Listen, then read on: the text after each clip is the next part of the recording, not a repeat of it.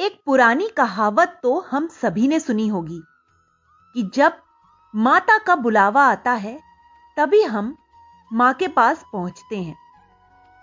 इसी बात को चरितार्थ करता हुआ आज का मेरा व्याख्यान है।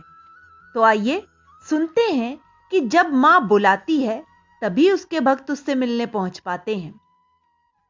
ग्रीष्म की दोपहर की चिलचिलाती धूप हो, ठिठुरन भरे जाड़े कि बर्फीली रात या सब कुछ अस्त व्यस्त कर देने वाली बारिश। आगे बढ़ता हुआ हुजूम न तो रुकता है और ना ही उसके प्रवाह में कोई कमी आती है। भारत की सबसे मुश्किल पदयात्राओं में गिनी जाने वाली इस यात्रा में आस्था ही आगे बढ़ाती जाती है लोगों के कदम।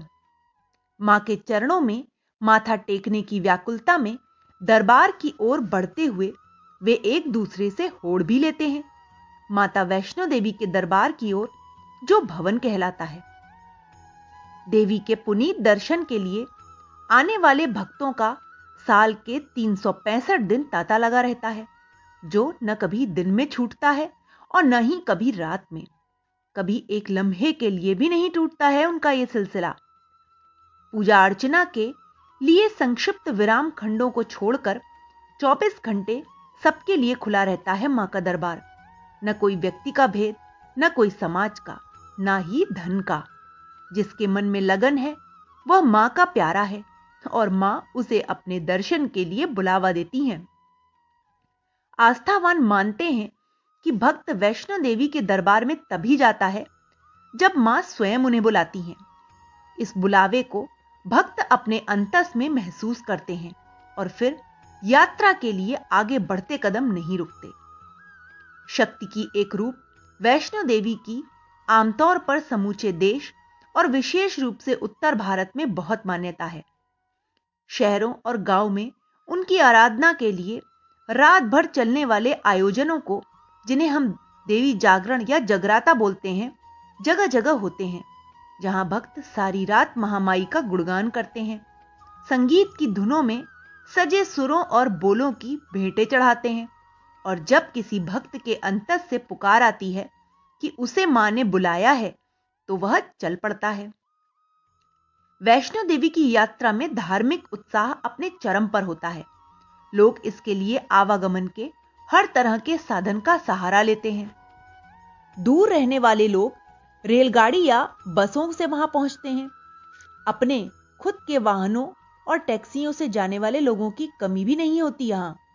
शहरों और कस्बों से वैष्णो देवी के लिए साइकिलों पर रवाना होने वाली टोलियों की खबरें अखबार में अक्सर छपती रहती हैं। इतना ही नहीं, ऐसे लोग भी बहुत हैं जो अपने घर से माँ के दरबार तक की सैकड़ों या कहें हज़ारों किलोमीटर लंबी यात्रा पर पैदल ही निकल पड़ते हैं। इस यात्रा पर जाते हुए विकलांग भी मिलते हैं और लंगड़े भी, ऐसे भी जिनके दोनों पैर ही नहीं हैं। वे भी पहुँच जाते हैं माँ के दरबार में। सही कहें तो आस्था ले जाती है उनका हाथ पकड़कर। उसी के बूते होता है यह चमत्कार, जिसके लिए तुलसीदास जी ने भी कहा है, मूक होई चाल, पंगु चढ़ई गिरिवर गहन। वैष्णो देवी की यात्रा के लिए सबसे पहले जम्मू पहुँचना होता है। जम्मू कश्मीर राज्य के दक्षिणी क्षेत्र में तवी नदी के किनारे बसा शीतकालीन राजधानी है और नियमित हवाई उड़ानों, रेलगाड़ियों और सड़क मार्ग से समूचे देश से जुड़ा भी हुआ है। देश की राजधानी दिल्ली से उत्तर में कोई 600 किलोमीटर दूर, जम्मू के लिए दक्षिण में मद्रास, पश्चिम में पुणे और पूर्व में हावड़ा तक से सीधी रेलगाड़ियाँ हैं। जम्मू से कटरा तक की बावन किलोमीटर की यात्रा सड़क से ही पार करनी होती है। वैष्णो देवी की यात्रा में हर तरह के पहियों वाले वाहनों के लिए कटरा आखिरी पड़ाव है। इन वाहनों के चलने लायक सड़क यहाँ समाप्त हो जाती है। इसके आगे तेरह किलोमीटर की यात्रा पैदल ही की जाती है, या फिर उन खच्चरों की पीठ पर जो यात्रा के लिए यहाँ पर किराए पर उपलब्ध होते हैं। खच्चरों का किराया पहले से ही निर्धारित होता है। वृद्ध या अशक्त व्यक्ति यात्रा के लिए प्रायः खच्चर की सेवा लेते हैं। छोटे बच्चे जो न पैदल चल सकते हैं और न ही खच्चर की सवारी कर सकते हैं, उनके लिए यहाँ पिट्ठू की व्यवस्था है और पिट्ठू का भाड़ा भी पहले से ही निर्धारित होता है। कटरा अब वैष्णो देवी की यात्रा के एक महत्वपूर्ण केंद्र के रूप में उभर कर आया है।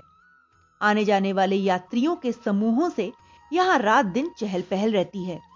यात्रियों के ठहरने अथवा रात्रि विश्राम के लिए यहाँ कितनी ही धर्मशालाएँ हैं। कुछ तो बिल्कुल मुफ़्त सेवा करती हैं। तो कुछ में दान पात्र का शुल्क देना पड़ता है। संपन्न यात्रियों के लिए तीन सितारा होटल भी बने हुए हैं। वैष्णो देवी के लिए कटरा से पदयात्रा आरंभ करने से पहले यात्री समीप ही बहने वाली वाणगंगा नदी में स्नान करते हैं। बहुत से यात्री इसके बाद माता के दर्शन कर लेने तक पूरी यात्रा में कुछ खाते पीते नहीं, यहाँ तक चाय भी नहीं पीते। अन्य यात्रियों के लिए यहाँ बहुत बड़ी तादाद में अनेकों दुकानें हैं, जिनमें उत्तम किस्म की स्वादिष्ट शाकाहारी भोजन की अनेक वैरायटियाँ भी मिलती हैं। कटरा और वाणगंगा के बीच बड़ी तादाद में दोपहिया वाहन भी चलते हैं। हर यात्री के लिए आवश्यक है कि कटरा में बस टर्मिनल पर मिलने वाली यात्रा की पर्ची हासिल करे। साथ ही यह परामर्श भी है कि पैदल चलने के लिए कैनवस के जूते ले ले। और सीधी चढ़ाई में घुमावदार संकरे रास्ते पर सहारे के लिए एक छड़ी या लाठी भी। ये चीज़ें कटरा की अनेक दुकानों में यात्रा के लिए किराए पर मिलती हैं। माणगंगा से आगे वैष्णो देवी जाने के लिए दो रास्ते हैं।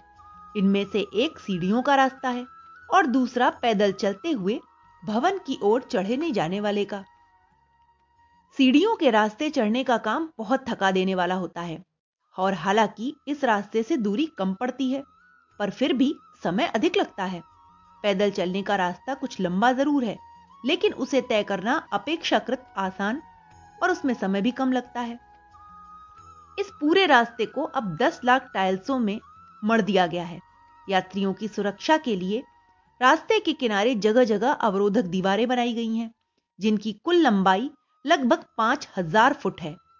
साथ ही 2000 मीटर लंबाई में रेलिंग लगाई गई है। रास्ते के दोनों ओर जहाँ भी कुछ जगह निकलने की गुंजाइश हुई है, वहाँ उद्यान बनाए गए हैं।